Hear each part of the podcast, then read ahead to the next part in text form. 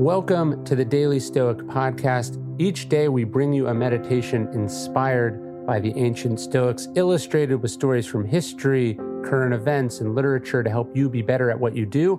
And at the beginning of the week, we try to do a deeper dive, setting a kind of Stoic intention for the week, something to meditate on, something to think on, something to leave you with, to journal about, whatever it is you happen to be doing.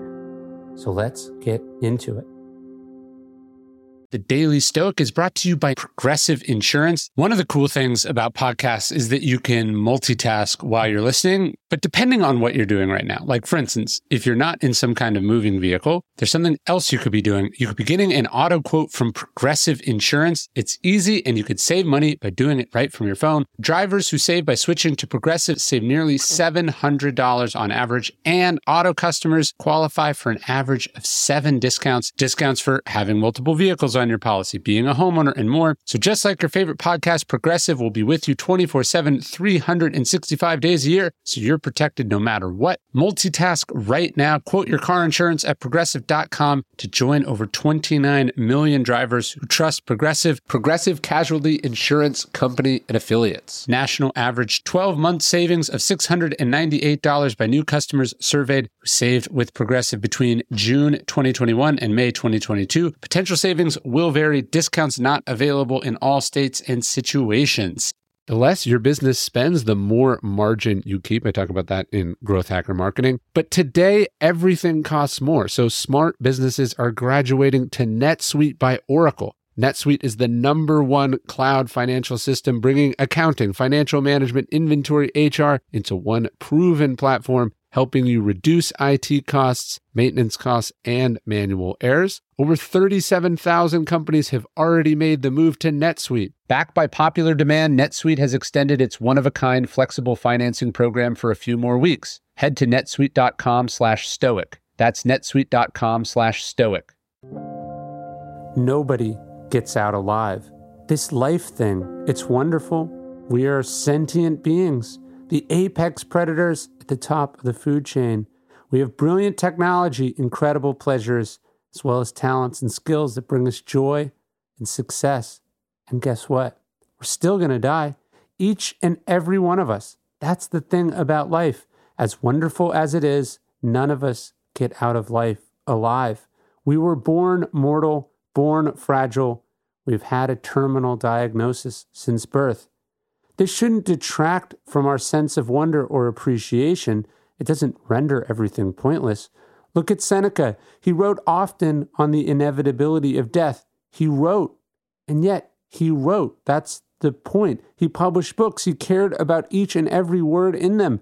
He wanted them to find large audiences. He celebrated his successes. Marcus Aurelius was constantly meditating on those words, memento mori, and still he raised his family. He sat at the head of an enormous empire, which he struggled and strove to maintain and protect. He also laughed and loved and hunted and read and went to the theater. The fact that we will die is not sad. It's just that, a fact. We have to be aware of it, but we don't have to let it crush us. Instead, we should be freed by it, freed to follow our talents where they lead us but don't weep if they don't lead us to everlasting fame. Freed to fall in love and raise a family, but not to be crippled with anxiety and worry every second about the pain of losing them. Freed to have fun, but be careful not to waste our finite amount of time doing so. None of us are going to get out of this life alive. None of us will escape the prophecy, and that's okay. What we have is right now. What we have is plenty, so seize it, embrace it live it. And of course, Memento Mori, you can check out the Memento Mori coin that I carry in my left pocket everywhere I go at store.dailystoic.com.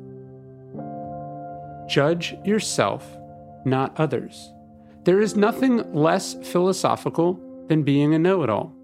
This is especially true of those who use their knowledge to scold others for their mistakes while claiming the superiority of their knowledge or insight. The Stoics taught that behaving this way was to miss the entire purpose of philosophy as a tool for self correction, medicine for our own souls, not a weapon for putting down others. Seneca's letters twice employ the metaphor of scrubbing down or scraping off our faults. We need to see ourselves as in the care of philosophy's principles, he says, or as Epictetus put it later, when referring to the philosopher's lecture hall, we need to see it as a hospital for our own therapy. So try not to write down a single complaint or problem of another person in your journal this week. Focus on what ails you. We have two quotes from Seneca's Moral Letters and one from the Discourses. When philosophy is wielded with arrogance and stubbornly, it is the cause for the ruin of many. Let philosophy scrape off your own faults rather than be a way to rail against the faults of others. That's Seneca, letter 103. Some people with exceptional minds quickly grasp virtue or produce it within themselves, but other dim and lazy types hindered by bad habits must have their rusty souls constantly scrubbed down. The weaker sorts will be helped and lifted from their bad opinions if we put them in the care of philosophy's principles. That's Epictetus's Moral Letters 95. And then Epictetus's Discourses 323. Men, the philosopher's lecture hall is a hospital. You shouldn't walk out of it feeling pleasure but pain, for you weren't well when you entered it. I think this is a, the t- a tension here, and I've seen it. Some people uh, maybe get it wrong, uh, probably in bad faith when they you know, reply to stuff I've posted or, or written, you know, who are you, uh, you know, to, to criticize, I don't know, uh, anti-vaxxers, or who are you to say that uh, have this political opinion or, or to say that this is right or wrong? You're not perfect. Of course, right? Of course, I'm not perfect. Um, of course, a Stoic is primarily focused on their own edification, their own improvement. They're trying to look in the mirror, they're trying to scrub off their own faults. That doesn't mean that we turn a blind eye to what's happening in the world. That doesn't mean we indulge and accept and uh, encourage ridiculousness or, or injustices by other people. I mean, some of the best Stoic lines are quips or criticisms of other people, right? The Stoics were also teachers. Uh, Zeno, Seneca, uh, Musonius Rufus, Epictetus, they were writers and thinkers. They, they were responsible for teaching philosophy to people. Of course, we have to make judgments. Um, I think what the Stoics are really talking about is not being a Monday morning quarterback at the expense of your performance on Sunday, right? When I study history, obviously part of my job is to make judgments and communicate these ideas to you and to people and to myself. And that really is what I'm doing. And I, and I have a chapter in Courage is calling about why we don't judge another person's courage, right? We don't fully understand everything that's going on with them. But in another sense, we do judge their courage. But instead of criticizing them, instead of feeling better than them because they made this mistake, we try to look at them as cautionary tales, almost like we would in a Greek tragedy or a Roman play, a Shakespearean play, and try to apply those lessons to our own lives. So the point is when you see someone else doing something wrong, when you see something you don't like, when you see someone debasing themselves, when you see someone uh, advocating a preposterous or dangerous uh, opinion, you can criticize it, you can call it out for what it is, but don't feel superior for it. Try to learn from it, try to apply lessons from that to your own life. That's the journey that we're on here. Obviously, as a writer and a speaker, I have to draw on examples. My my my work would be uh, not very compelling if I didn't do that. So I have to walk a slightly different razor's edge and and i mean look that's what's so funny right the stoics are saying don't criticize other people and yet even in this quote from from seneca moral letters 95 he's saying look some people get this naturally but there are other dim and lazy types hindered by bad habits and they must have their rusty souls constantly scrubbed so that does exist right and somebody has to do that job and perhaps that's your job with a friend or a family member um, just remember that your real job is scrubbing down your own rusty soul. And if you ever think that it is not rusty, well, that is a compelling sign right there that it is. Just a funny note, I get this all the time because of ego is the enemy. People go, What do I do about my boss's ego? What do you do about all the egos in our organization? Ba, ba, ba, ba, ba. But much less often do I get the question, I have an ego. What do I do about my ego? Right? the question we often are gravitating towards solving other people's issues, focusing on other people's flaws.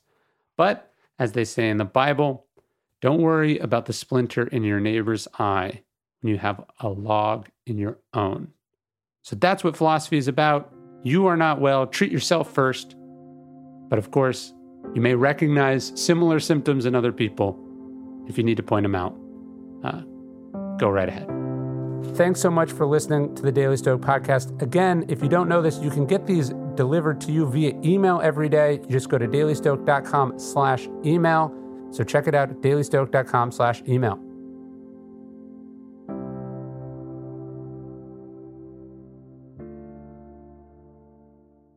You know, if I would have applied myself, I could have gone to the NBA. You think so? Yeah, I think so. But it's just like it's been done. You know, I didn't want to. I was like, I don't want to be a follower. Hi, I'm Jason Concepcion, and I'm Shea Serrano, and we are back. We have a new podcast from Wondery. It's called Six Trophies, Woo! and it's the best. Each week, Shea Serrano and I are combing through all the NBA storylines, finding the best, most interesting, most compelling stories, and then handing out six pop culture themed trophies for six basketball related activities. Trophies like the Dominic Toretto I Live My Life a Quarter Mile at a Time trophy, which is given to someone who made a short term decision with no regard for future consequence. Or the Christopher Nolan Tenet trophy, which is given to someone who did something that we didn't understand. Catalina Wine Mixer trophy. Ooh, the Lauryn Hill, you might win some, but you just lost one trophy. And what's more, the NBA playoffs are here, so you want to make Six Trophies your go to companion podcast through all the craziness. Follow Six Trophies on the Wondery app or wherever you get your podcasts. Listen ad free right now by joining Wondery Plus.